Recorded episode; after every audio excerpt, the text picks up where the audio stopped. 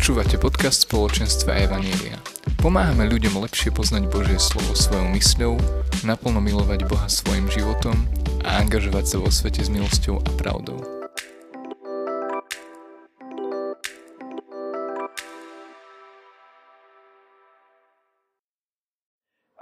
Čo sa týka tejto témy, je, je to kontroverzná téma. Je to kontroverzná téma postava Sergeja Mihála a jeho knihy e, vyvolávajú veľmi rozporuplné reakcie. E, všetci ste zorientovaní, všetci viete, čo napísal zhruba? Nie všetci. Takže no, ja, ja som ochotný veľmi prispôsobiť moje myslenie aj to, čo budeme venovať túto hodinu a vám a možno, že by sme mohli hádať aj polovicu z toho času e, nechať na diskusiu. No ale nebolo by to prvýkrát, čo tu budem hodinu 10 rozprávať a už všetci odídete, ja ešte budem rozprávať. Tak e, zachránte ma potom. No, to je krása. To je, mali sme minútu ticha teraz. A, Brat Sergej Mial napísal dve knihy. Prvá vyšla v roku 2016, teda napísal ešte aj tretiu, asi v 2012, ale tá je neznáma a takmer nikto o nej nevie, ale kde si som sa o nej dočítal. V 2016 roku mu vyšla prvá kniha a e, potom o pár rokov, v 2019 myslím, či kedy táto druhá, áno, Príchodci na človeka. A tá prvá sa volala ako vytrhnúť, vytrhnutie, či tak. A existujú slovenské aj české verzie asi obidvoch týchto kníh. A tie knihy e, sa stali na naše vody konzervatívne, či aké tie československé kresťanské kruhy veľmi populárne, že sa ich veľa predalo. A mnohé cirkvy protestantské e, dali priestor bratovi Mihálovi, aby osobne prišiel a o tejto knihe referoval a prednášal. A, no a to je dôvod, prečo sa e, tomuto budeme teda chvíľku venovať, keďže na jeho YouTube kanáli a webových stránkach e, sú tisíce sledovateľov na našom malom Československu. Toto sa nie hoci komu podarí, je tu veľa ľudí, čo celý život usilovne pracujú a robia kvalitnú prácu a majú 120 e, proste videní tie videá, v lepšom prípade. No a potom je tu niekto, kto má 20 tisíc videí, alebo videní a, a, a teraz zdá sa, že sa tomu treba venovať, aj keď musím povedať, že venovať sa príliš napríklad týmto Serga Miela by mohlo prispieť aj k akejsi popularizácii, že sa o tom rozpráva. Aj negatívna reklama je reklama. A e, toto teda si myslím, že nebol ani cieľ, prečo tento e, semiár tu máme a ani môj cieľ to nie je. A som si istý, že tu sedia ľudia, ktorí e, sú vďační za tie knihy, že ich brat Michal napísal a možno sa vám páčili. Môžeme skúsiť, že koľko z vás čítalo tie knihy? Kto sa prizná, že čítal tie knihy? 1, 2, 3. To je veľmi málo, som prekvapený. veľmi málo, som prekvapený, že tu máme takúto malú uh, ukážku. tak to trošku mi odlahlo. Dobre, a kto, kto, pozná nieko, kto pozná ľudí, ktorí to čítali? No, tak, takmer všetci poznáte niekoho, kto to čítal. Tak to, to už je to už je lepšie. No a e, ja nebudem detálne rozoberať tie knihy e, a ja vám skúsim nejako predať, že asi prečo. Myslím si, že to je, nie, nie je efektívny prístup k tým knihám. Problém nie je v samotných knihách. Hej. E, jeden, ja, ja á, veľa vecí ja musím povedať, dúfam, že to. E, jeden z recenzentov tej knihy narátal, že 30% tej knihy sú biblické texty.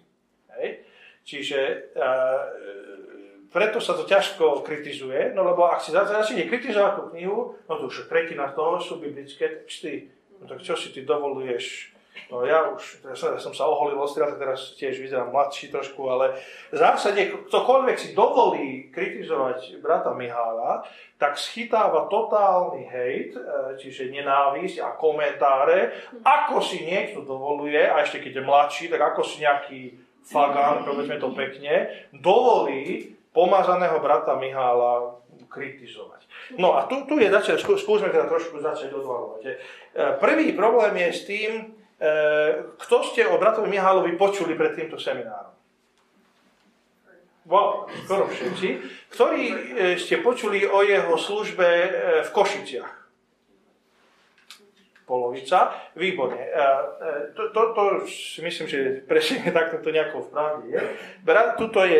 Dá sa toto nájsť všetko online, že kedy začal to obdobie košickej mládeži, keď mal 26 rokov sa oženil a začal viesť mládež v Košiciach. Podľa tohto autora, ktoré je to tu dosť ako komentované, e, že tam bolo v apoštolskej cirkvi 5 dorastencov, keď začal viesť mládež a o nejaký čas návštevnosť e, jeho, pri jeho službe vzrástla asi na 150 účastníkov. Tak toto je prvá e, dôležitá vec, a nie len tieto dve vety, ale tá služba. Ľudia, a zvlášť teda starší ako 30 rokov, e, počuli alebo majú spomienku alebo majú nejakú stopu, že Serkej Mihal bol významný, úspešný, požehnaný, už ja neviem, aké slovo sa dáte, pracovník s mládežou, kazateľ v Košiciach, ja neviem, akých 80 rokoch, hej, to, to zhruba bolo. A t- toto máme zafixované. Tam toho máme zaradené. Brat Michal, to bol vynikajúci boží muž, čo pracoval s mládežou. Narástla mládež z 5 na 150, chodili tam baptisti aj luteráni, a, aj keď to bola teda apoštolská církev. No, potom sa brat Michal e, stratil zo, z radarov a je tam potom taká, také veľké obdobie, de, dekád, až by sme povedali, kedy sa o ňom príliš nevedelo, stiahol sa zo služby, môžete sa o tom dočítať nejaké veci, ale nikto príliš konkrétne o tom nechce hovoriť. V roku 97 kedy, nie, 2006, no proste odsiala sa do Prahy, niekde na prelome milénií, začal podnikať e, a dokonca založil firmu, príznačný názov Sionex, čiže jeho firma SRO niesla v názve Sion, to je, to je zaujímavé, ale tá firma čoskoro skrachovala a nepodarilo sa to a on niekde hovorí že prišiel o všetko a že nemá žiadny majetok, že nič nemá. No a potom e, s tým súvisí, treba to povedať, aj keby som veľmi chcel úctivo o tomto bratovi hovoriť, že sa stalo nie raz teda v jeho živote, že ho vylúčili z cirkvi, odišiel z cirkvi z jednej, z druhej, z tretej, zo zborov niektorých a vždy tam prišli nejaké veci, zatajené to trošku takým rúškom tajomstva, je to dá, že čo presne sa udialo, ale e, takto to je z preukázateľných zdrojov. E, významný prvok mal, že sa roky priatelil s bývalým biskupom apoštolskej cirkvi e, v Čechách, Rudolfom Bubíkom, ktorý tiež napísal nejaké knižky o budúcich veciach, o eschatológii a e, z časti ten návrat Sergia Mihála na e, oblohu kresťanskú, československú, bol legitimizovaný a podporený práve týmto akože odporúčaním e, Rudolfom, Rudolfom Bubíkom, ktorý už medzi zomrel a, e, a, a tak. Takže to, toto je tak veľmi kratučko do života, že myslím si, že toto je veľmi dôležité, lebo to vysvetľuje niektoré tie kontroverzie okolo tých kníh a vysvetľuje to, prečo brat Michal má otvorené dvere na mnohých miestach. Ja si myslím, že to do veľkej miery tým, že ľudia spomínajú na to, že však to bol požehnaný brat, ktorý viedol mládež a bol úspešný, šikovný.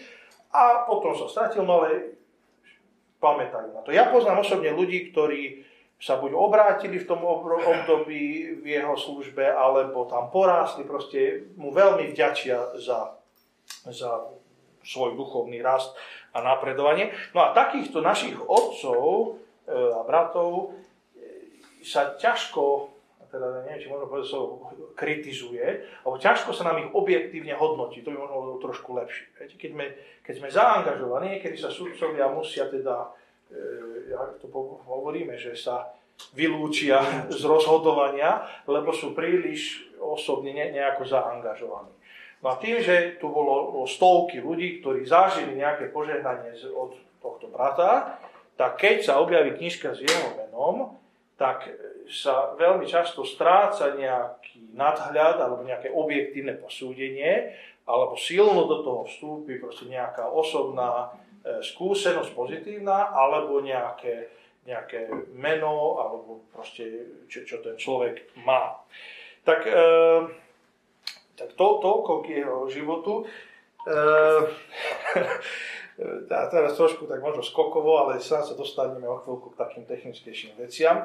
Toto je trošku ťažké, že asi príliš technické veci čas z vás nezaujímajú a čas z vás by veľmi zaujímali. Tak ja sa to pokúsim takto prepojiť, že tie trošku sú to takéto rozprávky, príbehy, ale potom prejdeme o chvíľku k veľmi technickým veciam, uvidíme, čo vás toho bude zaujímať. Ale keď si zoberiete tú druhú knižku a prečíta, pozrite sa, čo je o nej napísané tu na úvode. Nepísal to sám o sebe, ale väčšina ľudí, alebo mnohí, a teraz neviem ako opatrne váži sú, a súdni ľudia, zostanú akože s otvorenými očami, keď len toto si prečítate. Že Dostáva sa vám do rúk už druhá kniha Sergia Mihála na veľmi aktuálnu tému. Boh nám znovu dáva milosť a malému národu uprostred Európy zjavuje veľké tajomstvo, ktoré zasiahne svet.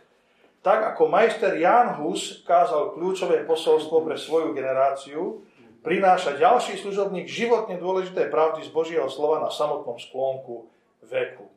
A potom Tak e, toto podľa niektorých, ale ja im celkom rozumiem, že nie je to trošku ako neprimerané prirovnávať svoju skromnú službu majstrovi Jánovi Husovi a teda, že z tohto nášho malého národa celý svet bude, bude mať zjavené tajomstvá na sklonku veku. Tak e, žiaľ, niečo z tohto nám prezrádza príchuť alebo znázorne príchuť celého tohto, tohto príbehu. A, A, a ešte teda India na jeho stránke, keď si čuchnete na jeho stránku, tak on sa nazýva eschatológ. Eschatológ a kazateľ, alebo, alebo evangelista, neviem, čo presne si o sebe napísal, tak to ale určite teda sa nazýva, alebo necháva sa oslovať týmto slovom eschatológ. Tak priznám sa teda, že nepoznám ani medzi profesormi univerzít a učiteľmi a kazateľmi asi nikoho, vrátane Grega Bíla, ktorého spomínal Steve, alebo jeho, kto 30 rokov sú uznávané autority na knihu zjavenia, ale nikto z nich nemá titul eschatológ, alebo sa nenazýva takýmto titulom. No ale tento brat e, proste je eschatológ, e, lebo si takýto titul dal. Tak to, to zase nám trošku ukazuje, že s čím tu máme dočinenia a ako tomuto rozumieť. No, ale mali by sme určite povedať pozitíva. Toto je veľmi dôležité. Eh, lebo tá kniha, aj celý tento príbeh o tých dvoch knihách a o službe návrate brata Mihala na scénu má aj pozitíva. A eh, ja, ja som veľmi sa snažil, aj sa snažil o to, aby sme tu nie eh, začali proste niečo len rozstrieľať a skritizovať a zosmiešniť, čo musím sa priznať, že časť vo mne by proste, keby som sa úplne odviazal, tak by to asi skončilo zle. Ale, ale Pán Boh koná rôznymi spôsobmi, cez rôznych ľudí a predtým musíme a chceme mať bázeň. A tak aj cez toto Pán Boh, e, som si istý, že v živote mnohých ľudí niečo dobré urobil. Napríklad ten dôraz na to, že Pán Ježiš sa vráti na túto zem, že jeho príchod je blízko a buďte pripravení, na to všetky Božie deti musia povedať Amen. Hej, čo očakávame príchod Pána Ježiša a chceme byť na to pripravení, čo sa dá tomu vytknúť. No, no nič sa nedá. To, musíme za to poďakovať. Hej? A každý, kto pod váhou toho slova, tých kníh či tých YouTube urobil nejakú takúto sebareflexiu a e, vysporiadal si vzťah s pánom Ježišom, za to musíme byť vďační. Teraz je otázka, tak ako som tu dal do názvu e, tohto seminára, že či tento prínos, objektívny prínos, že či má aj nejaké riziká. Hej, že aká je cena za to, že nejakí ľudia pod váhu tých kníh a tých videí vysporiadali svoj život alebo pripomenuli si blízko z Kristovho návratu a vysporiadali sa s tým. No a to sa pokúsime pomenovať, že, že aké, sú, e, aké sú rizika celého tohto príbehu, také slabšie stránky. No a ja som si povedal, že nebudem mať prezentáciu, že budeme si túto o tom kresliť či e, čmárať, ale čo, sa, dajte dače, toto bude zložitejšie, ale musíme sa trošku vnoriť o tom, o prístupe ku knihe zjavenia, alebo celkovo o prístupe k Biblii. Ja si myslím, že toto je najväčšie pokušenie týchto kníh, ale aj najväčšia slabina, aj najväčšia cena, ktorú platíme za prínos, ktorý s tým je spojený, ako tento brat pristupuje k Biblii. E, tým, že tu nechal 30% tej knižky biblické texty, to veľmi jasne ukazuje, čo by chcel, že chce byť verný Biblii, chce, chce stavať na Biblii. A to väčšina konzervatívcov s tým zase veľmi súhlasíme. Amen. Nie máme iné, inú autoritu pre život a učenie ako Božie slovo, ako Bibliu. E, trošku menší menší amen zaznie, ale, keď začneme si všímať, ako narába s tým textom, ako pristupuje. To, že v celej knihe napríklad nie je ani jedna, a teraz nie, že by poznámky pod čiarou boli sami o sebe garanciou niečoho, ale brat Mial sa na nikoho neodkazuje. Žiadna iná autorita na výklad knihy Zjavenia alebo Biblie asi neexistuje. Určite teda nie v jeho knihe. Žiadni iní spolupútnici, bratia, sestry so skúsenosťou, so vzdelením, nič. Väčšina, to on sa odvoláva na zjavenie, hej, že pán mu zjavil. No a teraz, e, čo mu zjavil? E, základ tej, tej knihy, a to sa teraz pokúsim e, nejako férovo vystihnúť, ak, ak to poznáte, čítate, môžete ma prosím doplniť. Základ tej knihy spočíva podľa mňa v totálne, jak som nazval, že bizarnej veci, z nejakých textov biblických, a to tam hneď niekde by ste e, e, na začiatku mohli čítať, že pán ukázal, že žijeme v posledných dobách a napríklad e, mu to ukázal, čítali sme tu dneska zjavenie, tak pozrite si zjavenie 12.1, toto dúfam, že to je taká praktická ukážka e, metódy, ako sa pracuje v týchto knihách. Matúš 12, čiže zjavenie, pardon, zjavenie 12.1. Na nebi sa ukázalo veľké znamenie. Už to, to je prvá strašne dôležitá vec, ktorú brat Michal berie vážne. Čiže, ak chcete rozumieť posledným časom, čo by ste mali robiť? Pozerať na nebo. Pozerať na nebo a teda čo je na nebi? Máme tri druhy znamenia. Znamenia na hviezdách, znamenia na mesiaci a znamenia na slnku. Hej. OK. Žena odetá slnkom, pod jej nohami mesiac a na jej hlave venec 12 hviezd. Bola tehotná, kričala a tak ďalej. Tak toto je biblický text z knihy Zjavenia. Ja som veľmi rád, že tu trošku e, máme v týchto dňoch o tom, e, si hovoríme, ako rozumieť knihy Zjavenia. No ale brat uh, vy zistil, že toto znamenie z knihy uh, Zjavenie je tá, tá pán, ako to tam je napísané, 12.1, žena, žena odetá slnko. No a on teda zistil, že súvestie panny sa, to, ten dátum, čo bol taký kontroverzný, že čo vtedy sa udeje, to už je za nami, v roku 2017, myslím 23. september to mal byť, tak v ten deň sa, za, sa na nebesiach, teda súhvezdie Panny ocitlo tak, že pod jej nohami bol mesiac, pod hlavou bol hej, odetá slnkom a na hlave, nad hlavou mala súhvezdie Leva s deviatimi hviezdami plus Merkury, Mars a Venuša. A v jej lone je Jupiter. Hej? To je to, že bola tehotná. No a on, napríklad, keď ak ste toto nevedeli, tak nemôžete rozumieť Biblii. My sme, aby sme si všímali znamenia na nebi, no tak prečo nerozumiete knihe zjavenia, no lebo ste toto nevedeli. A už viete, tak už budete. No a zistil, že toto isté sa udialo v roku minus jedna. No, normálne, že ho prečítate, on hovor, píše niekde na internete, alebo hovorí, že šiel do observatória v Ordických horách, či kde, a poprosil tam jedného z tých odborníkov a naťukali a na monitore sa dostali do roku minus jedna a uvideli, že takto isto to bolo, že Jupiter sa ocitol v lone Panny a to bola tá hviezda, ktorú videli mudrci na východe a preto išli do Betlehema a našli pána Ježiša.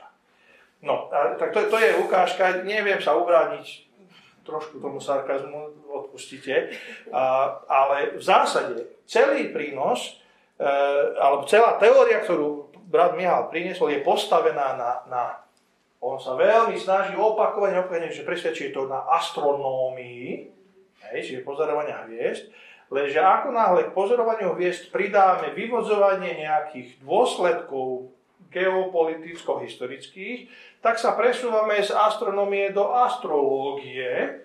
A ja som teda žiaľ presvedčený, že to je čistá astrológia, ktorú tu čítame, lebo vy si musíte nájsť hviezdy a teraz k tomu priradíte biblické texty nejaké.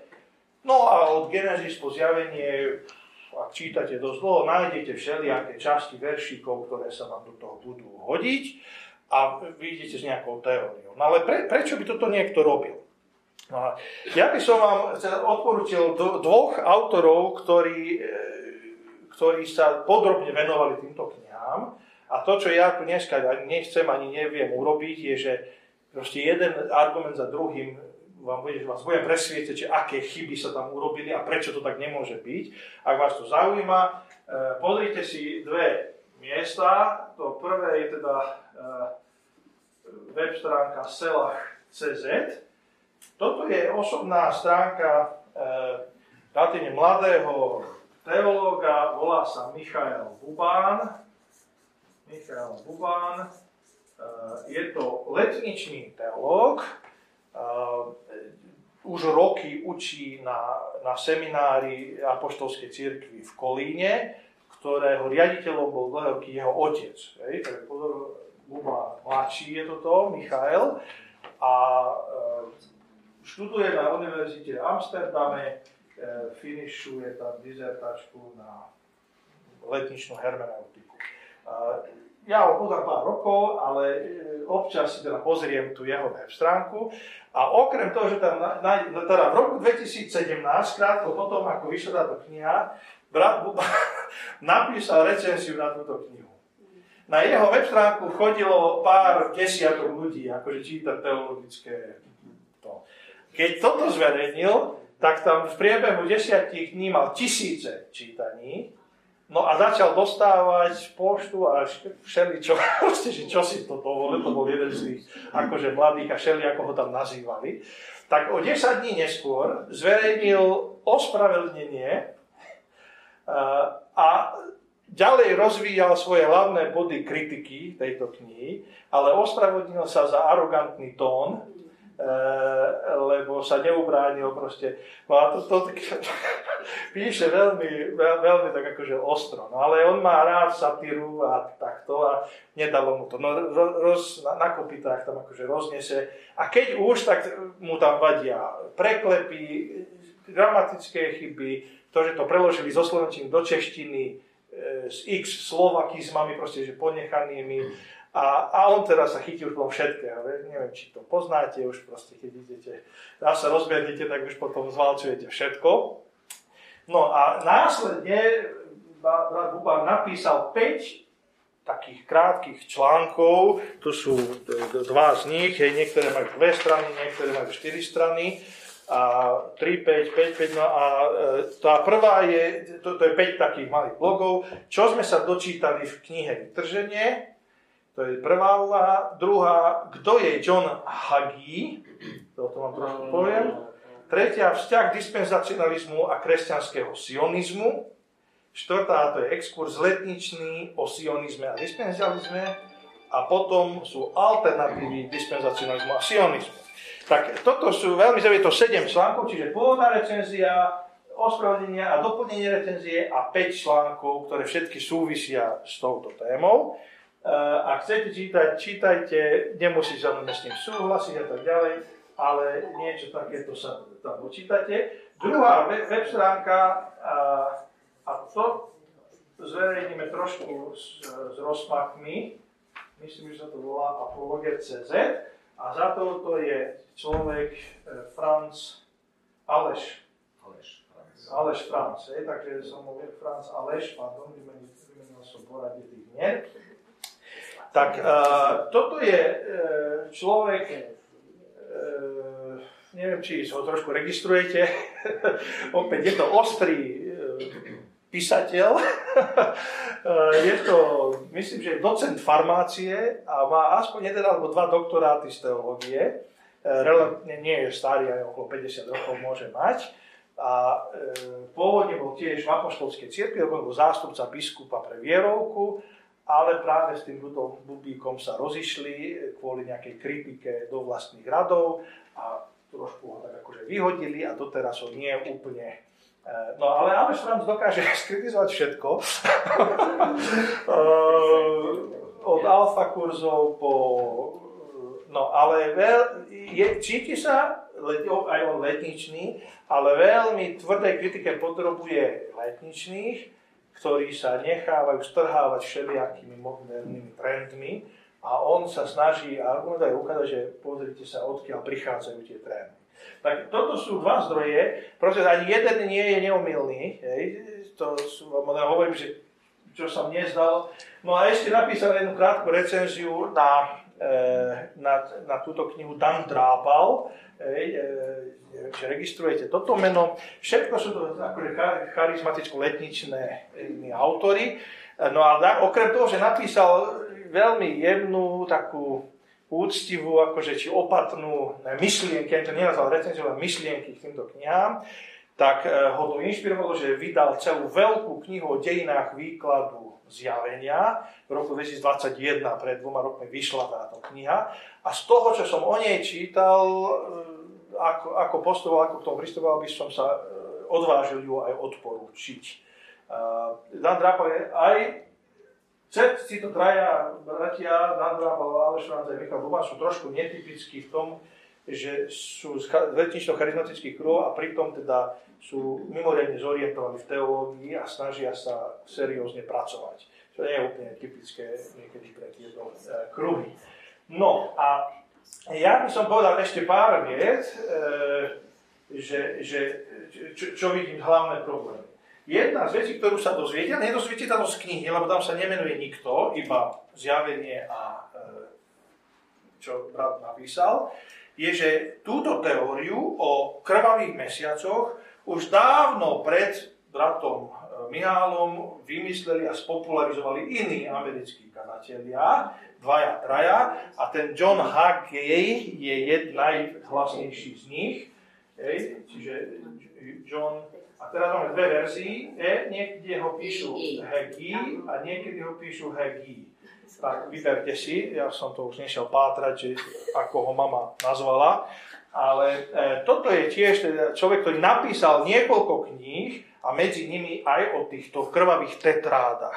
Tak tetrády mesiaca, e, okolo, na, na ktorých stojí a padá celá táto teória, je, je nejaký astronomický úkaz, kedy sa za mesiac dostane či slnko za mesiac, či čo, a nejaké lomy svetla sfarbujú okolia mesiace na červeno, že sa mláme svetlo, a toto teda sa dá rýchlo pripnúť na niekoľko biblických miest, hej, prorocie o, o tom, že bude krv, krvavý mesiac. No a tak to, toto je ten astronomický úkaz. No a, a brat Michal urobil vec, ktorú nikto pred ním neurobil.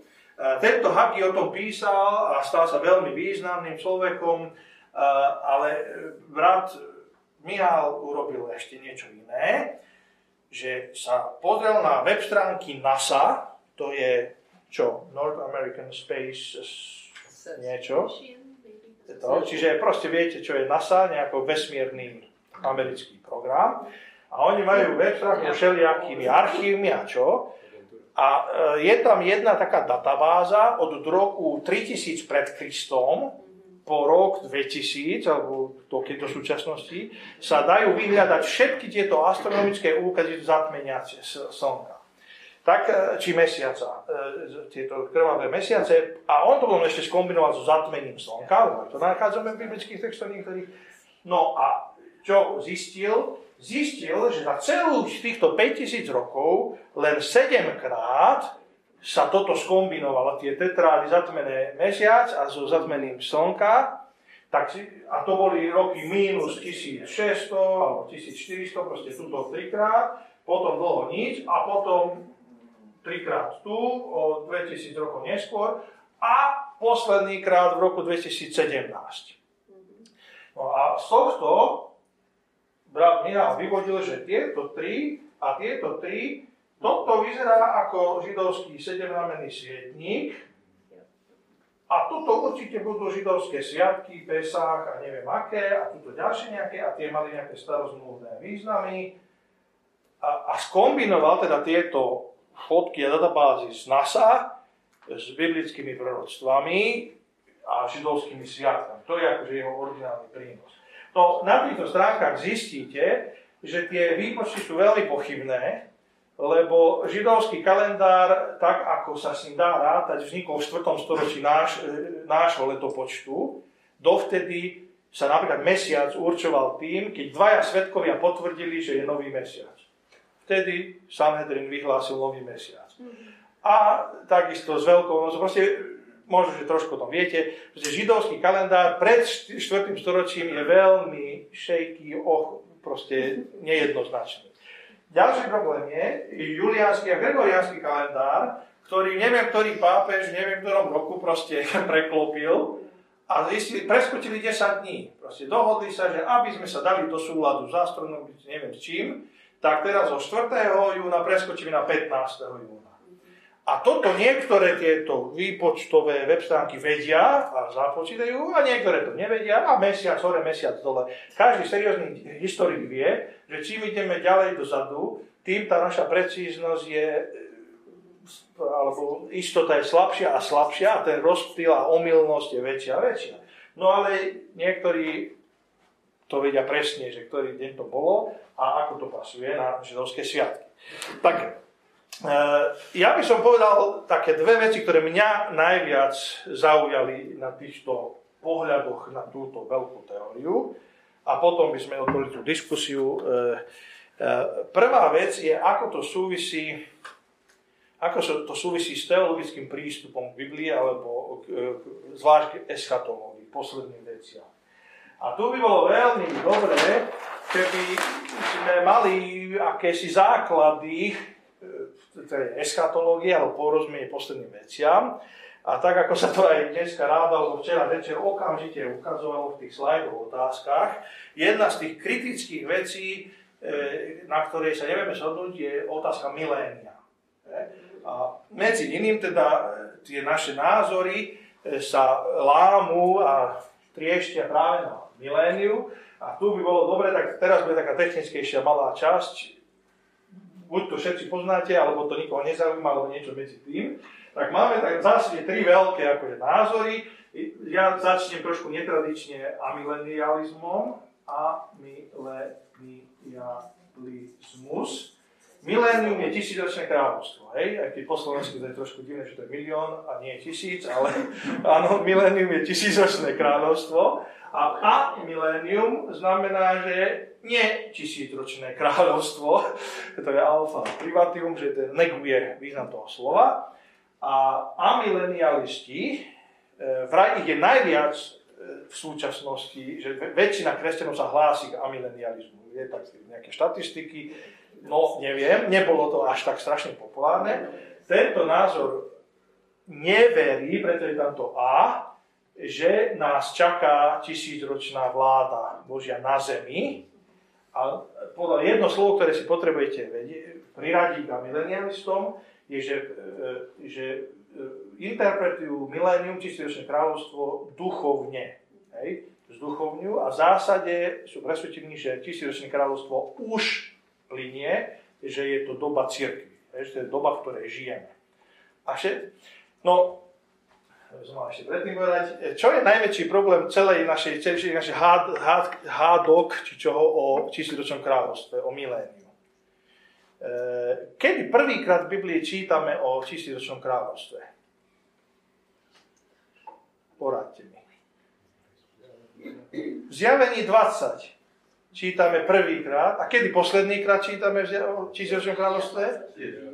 Tiež v zjavení 20. No, čo poviete? Tak Komenský vraj, už som to počul aj inému pripísané, mal takú teóriu, že v podstatnom jednota, v nepodstatnom sloboda a vo všetkom láska. Počuli ste? Mm. Veľmi pekné heslo pre církev. V podstatnom jednota, v nepodstatnom sloboda, veľkorysosť a vo všetkom láska. No a ja som sa veľa kedy pýtal môjho zlatého brata, učiteľa pána Hanesa, že to dobré problém je, kto bude rozhodovať, čo je podstatné a čo je nepodstatné. V čom sa musíme zhodnúť a v čom sa nemusíme. Hovoril, že to nie, to historicky to bolo stanovené. Som, akože, to som nikdy nečítal, nepočul, že môže moravskí bratia, či kto tam proste mali také princíp, že podstatné je to, čo je aj v evaneliách, aj v epištolách. To, čo nie je aj v evaneliách, aj v epištolách, je sekundárne, že tam si musíme dopriať tú slobodu a vo všetkom lásku. No tak e, keby sme zobrali tento jeden názorný príklad o miléniu, tak, alebo inak poviem, jeden slávny slovenský kadateľ prišiel na pozvanie do veľmi konzervatívneho zboru evangelizovať. Šromaždenie bolo plné a na poslednú chvíľu bratia starší si uvedomili, že my sme si to neoverili dostatočne, zobrali ho do vedľajšej miestnosti, brat kazateľ, aký ty máš názor na šatky? Majú ženy nosiť šatky, alebo nemajú? Brat evangelista bol pripravený kázať, plné sromaždenie a z neba dostal múdrosť naozaj a povedal bratom starším, ja vám šatkám poviem to, čo povedal pán Ježiš.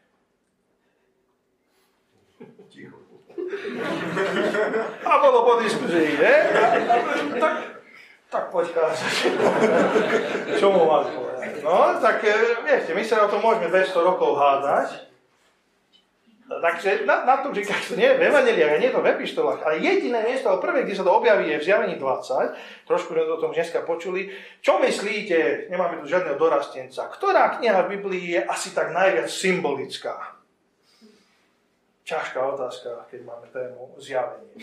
Tak samozrejme, že kniha zjavenie je najviac symbolická v Biblii. Jediné miesto, kde o miléniu čítame, je zjavenie 20, no ale dokážeme sa strieľať kvôli tomu, že má niekto trošku iný, alebo aj veľmi iný.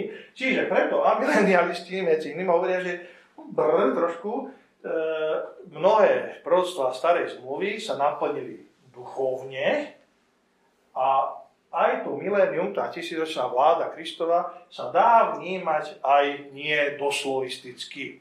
E, dlho sme pri amilenializme. Potom je postmilenializmus, ideme trošku opačne, väčšinou sa to v literatúre uvádza naopak, ale chceme zostať najviac pri tom poslednom. Čiže post milenializme, mile, milenializmus. A to, toto, že post, to znamená, že po tisícročnom kráľovstve nastane druhý príchod Pána Ježiša. Hej? O, o to, to, všetci veríme, že Pán Ježiš príde, aj amilenialisti veria, že Pán Ježiš príde fyzicky, ak sú evangelikáli, príde fyzicky na túto zem. A postmilenialisti si myslia, že príde po tisícročnom kráľovstve, aby som tu... Dobre, kontrolujte ma trošku. Dobre, no a potom sú premilenialisti, premilenialisti, E, ktorí e, tvrdia, že Pán Ježiš príde, vytrhnutie teda, bude pred tisícročným kráľovstvom. A, e, no a teraz máme niekoľko sort, niekoľko druhov týchto pre milenialistov, ktorí sa stali za posledných 200 rokov veľmi populárnymi, hej, najmä od čas Darbyho, 1800 sa narodil, prvá polovica 19. storočia Darby a potom vznikla tzv. Scofieldová študijná Biblia, ktorá veľmi silno zaujala premilenialistický názor na eschatológiu A z toho sa potom vyplúva jedna z tých podverzií. Okrem tisícročného kráľovstva ešte máme utrpenie, hej, sedemročné utrpenie, súženie, tribulation po anglicky. A tu sa rozdelujeme na pre-tribulation, mid-tribulation a post-tribulation. E, tak, e, a, a, to, a zase som to možno mal písať naopak, čiže či bude církev vytrhnutá pred tým súžením, uprostred 3,5 týždňa, hej, Danielových 3,5 týždňa a tak ďalej, alebo až po tom e, súžení veľkom. No a títo sú takí menej, pre-tribulationist, pre-millennialist sa stali tak veľmi silní E, zastancovia tzv. a teraz dôležité slovo dispenzacionalizmus. Sorry, ale toto musíme povedať, keď chceme o týchto knihách hovoriť. Dispenzacionalizmus. Ako mali by sme vymyslieť nejaké slovenské slovo. Slovenské slovo? Ako sú napríklad prestalisti, to je krásne slovenské slovo na cessationalism, alebo sú prestalisti, prestali duchovné dary, tak aj na dispensacionalizmus by sme mohli niečo Obdobisti. No a dispenzácia je časové obdobie, nejaká dispenzácia, a títo Darby Scofield a potom hlavne teda Dallas Theological Seminary sa stali baštou dispenzacionalizmu a trošku tak sa to stalo, že všetci verní kresťania veria iba tomuto. A teraz nech moji americkí priatelia príliš nepočúvajú, ale keď prišli misionári z Ameriky, doniesli knižky a dali ich preložiť do Slovenčiny, a som to v okolnosti to boli len tieto knižky, kto z vás má viac ako ja, 44 rokov, a nepoznal biblickú panorámu? Alebo nevidel. Čiže biblická panoráma, krásne vymaľovaná, rozkladacia leporelo veľké, presne ako príde pán a kedy a kam a čo presne bude nasledovať, je úplne ukážka dispenzacionalistického príbehu. A keďže môj drahý starý otec, ktorý miloval pána žiadnu inú knihu o eschatológiu v živote nevidel, no tak čomu inému mohol veriť ako tejto peknej farebnej knižke? Ako príde pán? No iba tejto knižke. A ešte keď je tam 48 veršíkov biblických, no môže to byť nepravda. Nemôže to byť nepravda. No. A, a druhá, hej, jeden z slavných ľudí a slovenčiny veľký vplyv si myslím, že má e, Charles Ryrie hej, e, a jeho slovenský preklad základy teológie. No, 30 rokov sme nemali na Slovensku žiadnu inú pomaly základy teológie, systematickú teológiu, ako Rajriho slovenský preklad. Tak čo, čomu inému sme mohli veriť? Rajri bol ešte v niečom veľmi e, OK, snažil sa držať. E, napríklad, no teraz, čo je, e, to dispensacionalizmus sú pretribulation premilenialisti, čo je to kľúčové? Oni veria, že celé dejiny spásy sú rozdelené na tie dispenzácie, obdobia od stvorenia až po príchod pánov. My žijeme či v 5. či 6. období cirkvi. No a najdôležitejšie, ak správne tomu rozumiem, ja sa tomuto veľmi nevenujem, ale dobre, je, že tak, tak, taký, taký šibolec. Viete, čo je šibolec? To je krásne biblické slovo. E, keď sa Izraelci hádali, tam vraždili a nie jeden kmeni chceli vyvraždiť medzi sebou a inak vyslovovali š a inak š. A to bola skúška, stáli pri Jordáne, či kde, a či vie povedať š, a keď nevedel, nepatrí tam, a keď vedel, to je šibule. Čiže to je taký lakmusový papier, farmácia alebo čo. Takže e, celý, podstatná vec je, aký je vzťah Izraelu a církvy. Hej? Toto je kľúčová otázka. Izrael a církev. A dispenzácia nás tvrdí, že v dejinách spásy Pán stvoril svet a potom si vybral Abrahama, Mojša a izraelský národ. Keď izraelský národ, to je také dejiny spásy. Je to vždy o Biblii a musíte rozmýšľať na oblúku od stvorenia po Nový Jeruzalém. A keď Židia odmietli Krista, hej, tuto Krista, tak v tom momente pán nahradil, alebo teraz opatrne slova povedať, e, Izrael bol odmietnutý, alebo vylomený, ak chcete Rímanom 11, bol vylomený z pôvodnej olivy a na jeho miesto bola na naštepená, hej, nová náhradná e, vetvička, církev, ale podľa dispenzacionalizmu to je len striktne na obdobie církvy a nakoniec, keď máme veľa veci, sa toto, táto náhrada skončí, ja neviem ako to nakresliť, a opäť Izrael bude zohrávať kľúčovú úlohu. To je celé, celé toto. Je. Tam to sa dočítate, že Izrael sú hodinky Božích časov. A to takéto podobné úvahy.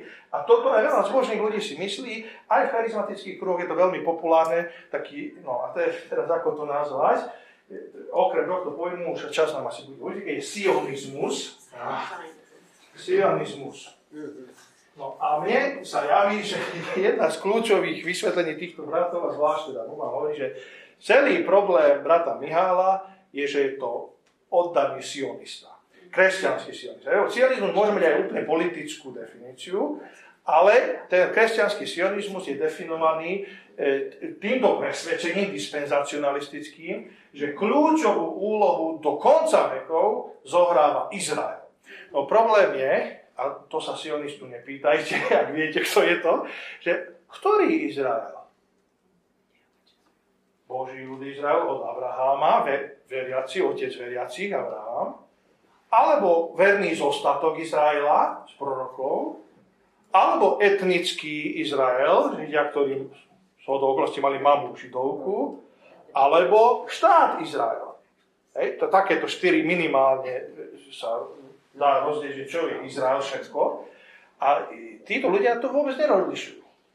A ja, ja, ja musím povedať, že ani, ani sa ani neotváram tieto témy s niektorými aj vysoko vzdelanými, ešte aj politicky vysoko postavenými ľuďmi, kresťanmi na Slovensku, keď začnú čítať niektoré prorocké zaslúbenia starej zmluvy a bez nejakého výkladového oblúku a porozumenia si toho, kde, kde sme to, čo sme dneska povedali, čo to znamenalo pre prv, pôvodných poslucháčov a kto boli vôbec posl- pôvodní adresáti, ale krížom cez dejiny až do mojho srdiečka tento veršik sa mi páči a ten si dám na stenu, no a takto to pán musí urobiť, lebo je, som to čítal. No a v Izra- Izrael, ak tomu títo sionisti, a opatrne používame to slovo, toto navratili, že to je štát Izrael. Rok 47, či kedy vznikol štát Izrael, to tam tiež sa diali na oblohe veľké znamenia, hviezdy, slnko, mesiac, dočítate sa to, ak chcete, u brata Mihála. To bol jeden z tých kľúčových vecí, keď sme boli varovaní, alebo proste, ak chceme byť verní, mali by sme to teda sledovať a neviem, či všetci kresťania možno ďalekohľady alebo čo, lebo vtedy sa udiali na nebestiach dôležité znamenia, že Izrael sa stal štátom. No ale napríklad taký detail, že väčšina Židov nežije v štáte Izrael. Iba 40% Židov dnes na svete žije v štáte Izrael. No tak čo je Izrael? Politický štát Izrael? Alebo tá väčšina, ktorá žije mimo štátu Izrael? Mm, takéto No, zaspieval by som vám, nie, nie špekulovať, mudrovať o Božom slove. Mášte, ako máme krásne piesne. Poznáte takú pieseň? V našich baptistických spevníkov bola taká, nie, nie špekulovať, mudrovať o Božom slove máš. No, tak ak začneš sa pýtať takéto otázky, že aký Izrael myslíš, no tak čo ty tu proste spochybňuješ pánové slovo, proste máš veriť, že je to Izrael bodka. Tak toto je jeden z problémov. Veľký rozdiel medzi dispenzacionalizmom a sionizmom je taký, že keď dispenzacionalizmus bol striktne biblicko-teologický prístup, alebo teda teologický prístup k Biblii, tak sionizmus je politická záležitosť, ktorá tvrdí, že kvôli tomu, že to je vyvolený Boží národ, tak aj dnes platí, všetky starodobné prísľuby musia byť fyzicky naplnené na Izraeli. Nie na cirkvi, nie Kristus, hej, bude obnovený chrám v Jeruzaleme, bude obnovená kniazská služba v Jeruzaleme, Ježiš príde na Olivovú vrchu do Jeruzalema fyzicky a Izrael bude vojensky, politicky vládnuť celému svetu. Toto veria tvrdí dispenzacionalisti a sioni. Oni väčšinou nevedia, že sú sionisti, ale a medzi iným to, že pán Boh slúbil Abrahamovi, že od Eufratu po Níl bude ich zem patriť Božiemu ľudu, To znamená, že keď sa toto otrhne politickému aktivizmu, tak títo ľudia nekriticky podporujú militantné rozširovanie územia Izraela, lebo Izrael má duchovný nárok na všetko od Eufratu po Níl a majú strieľať a vystrieľať si svoju zaslúbenú zem. No, tak e, to, toto je veľmi pochybný e, dôsledky takéhoto myslenia. No a e, ja poviem na záver, kedy mám zastať, už ideme diskutovať asi, lebo už je strašne málo. Čiže dve, dve. Jeden z tých bratov, ktorý sedem článku napísal o Mihalovi a jeho knihách, tvrdí, že postupne sa mu to odhaluje, že v zásade to, čo brat Mihal e, nám tu prezentuje, je úplne nevyhnutne späté s týmto názorom, že Izrael má najdôležitejšie miesto v dejinách a všetko, čo v Biblii nájdeme, sa nesplnilo fyzicky, sa musí splniť na Izraeli a, preto, a spojil to s tými znameniami na nebi, ktoré sme už popísali. A, a druhý výrok, ktorý e, myslím, že to napísal Aleš Franc a mne sa to veľmi páči a ja sa takto snažím k bratovi Mihálovi pristupovať. On e, povedal, že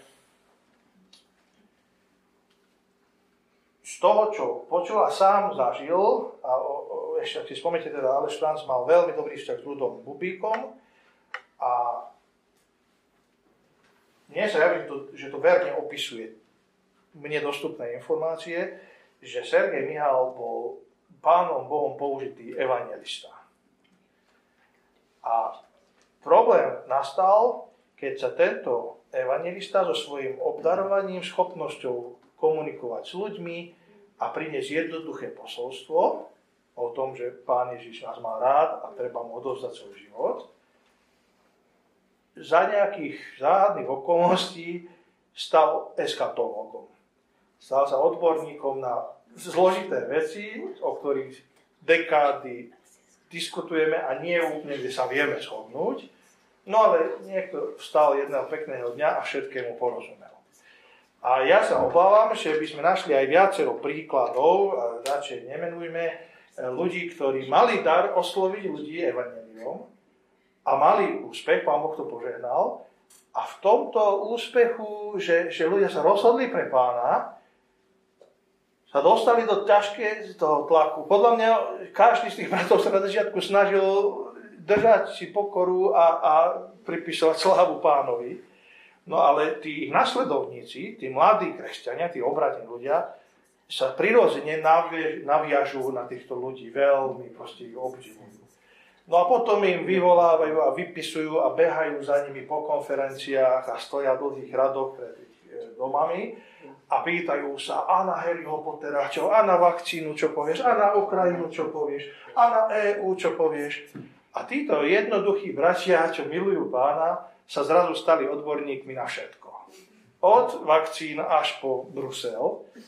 A v tom momente v úprimnej snahe tu slúžiť pánovi proste povedia, čo si myslia a potom to ich fanúšikovia rozširujú po internete a zvádzajú Boží ľud do bludu.